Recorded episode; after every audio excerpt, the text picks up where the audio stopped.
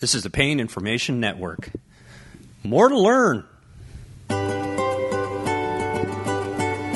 I have a real interesting doctor from Oregon on today. And uh, Peter is with us today, Peter Kosek, to talk to us about coagulation and bleeding. That's kind of a yawner, isn't it? Well, not to doctors. to those people that uh, do interventional procedures, such as surgeons, uh, interventionists like ourselves, we really care about bleeding because bleeding is one of those things that we'd consider not an insignificant complication, particularly if it's around either a major vessel, comma, around nerves or something like that. We want to know how we can best control it because the world is becoming more anticoagulated. Believe it or not, there's more of these medicines out there that are helping us reduce medical problems, and that's great. But we have to come off these anticoagulants very carefully before we have medical procedures, or not at all if the risk reward benefit is not in that favor. So we're going to get into this today, and we appreciate any information and, and back talk you can give us at paininformation.com. Leave us a review, please, on iTunes. It really helps us rank, and I so appreciate that.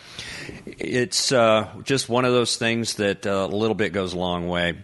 And you can leave a message for me on uh, paininformation.com. I read them all, and for future topics, I just love to know what you want to hear. So let's get to it.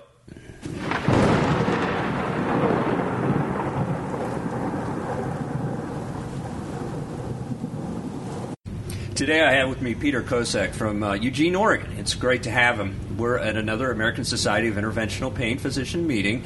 This is a, a, really good meeting on interventional techniques. We've talked about this. Also, practice management and controlled substances. We're here at the cadaver course, actually, where we learn how to apply those theoretical skills to hands on. Everybody hears about doctors using cadavers in medical school, but you'd be surprised. This is a lifelong journey. Uh, the unique thing that Peter has stressed over over the course of this weekend is that these procedures do have risk, and one of those risks is bleeding. Bleeding sounds like nothing. Oh, okay, I got a bruise, but you can't get a bruise in the spinal column, and you'd be surprised what can cause bleeding. So, before we get started, uh, Peter, I left out some things about you. Tell us a little bit about yourself and your practice. I practice interventional pain management in a multidisciplinary group with a a naturopath and a psychologist and a sports medicine physician in Eugene. And we have uh, full interventional pain uh, services there as well as behavioral care. That's great. A naturopath. Tell us what a naturopath is.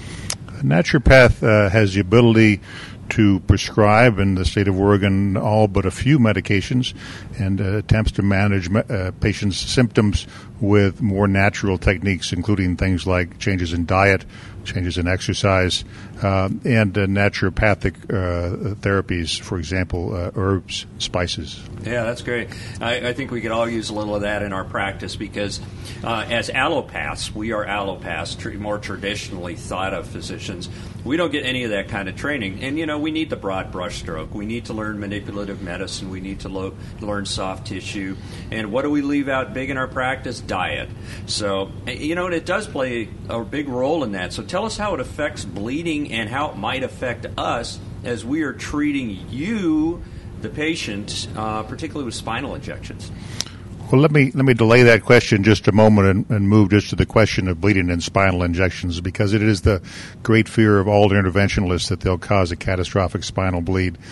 For spinal injections, such a bleed is either a subarachnoid or an epidural bleed that can cause either slow onset, delayed, or sudden onset paralysis that requires emergent surgery to treat. What do they do when they uh, do the surgery?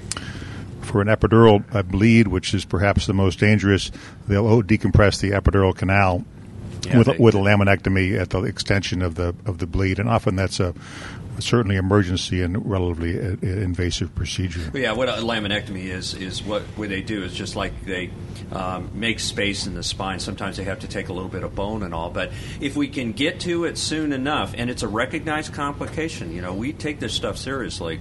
Uh, it's reversible, but it, I, I'm going to emphasize to folks that do get injections: if something's not right, you got to let us know. Isn't that right? Th- that is critical. We want to know if there's new onset weakness, and we want to know if there's a progressive new type back pain or if there's any change in bladder or bowel function. It's time to emergently be evaluated, not the next day. That's not the time to be the polite patient who waits till Tuesday. Yeah, wake us up in the middle of the night. We don't mind. Believe me, we don't mind. Okay, well, all right, let's talk about some medications that might be a problem. So, the groups of medications that are given to patients to prevent thrombus, and patients have lots of uh, morbidity and mortality from thrombus. The most common in the United States is heart attack, followed by stroke, and then venous thrombus with clots in the legs that can go to the lungs and cause pulmonary emboli, which are often lethal. Mm-hmm. Because of these conditions, patients who suffered them or are at high risk for them will often be put on therapy that thins the blood, the quintessential blood thinners. There are many classes of blood thinners. They range from aspirin to, to Coumadin uh, to the new 10A inhibitors that are all potent uh, anticoagulants. For folks that don't know what 10A is, there's this uh, cascade that we look at, and, and there's different elements of the cascade. When you start bleeding, the clotting efforts stop or start, and sometimes this cascade needs contact with the tissue or the site of bleeding. So tell us a little bit about that. So the cascade typically begins by activation at the site of the injured tissue, which is why patients who've had major trauma to tissue are at higher risk of having clots you want that clot to form some to stop bleeding, but you don't want the clot to overflow. As a cascade is initiated in, uh, in, the tissue, it then moves through a series of factors culminating in 10A, activated factor 10. Activated factor 10 then converts thrombin, thrombinogen factor 2 to thrombin, which sets down a clot. I think I've just been a little too technical. The, the, the, the, no, the no, not at all. No, this is stuff that people love to hear. So what you're telling us is, you know, this knowledge-based stuff we need to know because uh, people. Let's face it, people take an aspirin, they don't understand it messes part of that clotting up for basically two weeks. So we take this stuff seriously. Correct. And various drugs have various durations of effect and various types of effect. Some drugs affect uh, the platelet, which is what forms that primary hemostatic plug that stops bleeding immediately, and other drugs affect the uh, uh formation of a mature clot, of, formation of mature fibrin, uh, and those are the anti- typical anticoagulants. And the combination of those drugs can result in complete paralysis of the coagulation system. You're right, and sometimes people have to be put on rather dramatic drugs like heparin and that sort of thing. We're not talking about that here. We're talking about some of these newer drugs that we see on TV, the Xareltos, and some of those that um, fall into kind of the Pradaxa family and that sort of thing. Um, and everybody overlooks aspirin, right? People overlook aspirin, although low dose aspirin is effective secondary prophylaxis from both stroke and heart attacks. They also overlook dietary uh, input. For example, fish oil is associated with increased bleeding. Some drugs that you might be taking that aren't thought of as anticoagulants, for example, the, some of the antidepressants cause increased bleeding. You bet. In addition, uh, the uh, I mean, uh, turmeric, which is sold as curcumin, C-U-R-C-U-M-I-N, is uh, increases the, the risk of bleeding, although it itself is effective analgesic. Please tell your doctor, and, and, and you said it, so our listeners heard one thing. If it's sold over the counter, that doesn't mean it's benign. We need to know everything you're taking. You said fish oil. Who knew? You know, um, I can tell you that we were, we've heard lectures from you and Dr. K, um, who's been on the show, that uh, fish oil, oh my gosh, if we don't know about it, it can be a problem. So, all right, so, okay, go through a couple of the different medications and, t- and tell us what we should know so we can communicate with our doctor. Well, it's critical to have that shared decision making with your doctor about whether you decide to stop or not stop various anticoagulants that you're on. Clearly, if a patient is taking these medications, they're taking them for a medical indication prescribed by a clinician. So just stopping them without thinking is not reasonable. You need to decide where you want to risk bleeding versus risk a thrombotic uh, uh, complication. And that's a decision that you best make with your doctor, probably including the doctor who's prescribing the medications. Although some drugs are, have more specific guidelines, uh, the only consensus opinion is that low dose aspirin in the absence of other cofactors, for example, fish oil or curcumin, is probably reasonable therapy to continue. Beyond right. that, You're other right. therapies and, and other guidelines do not have a consensus opinion. And you said it. You said it. Talk to your doctor. Do not take this on yourself.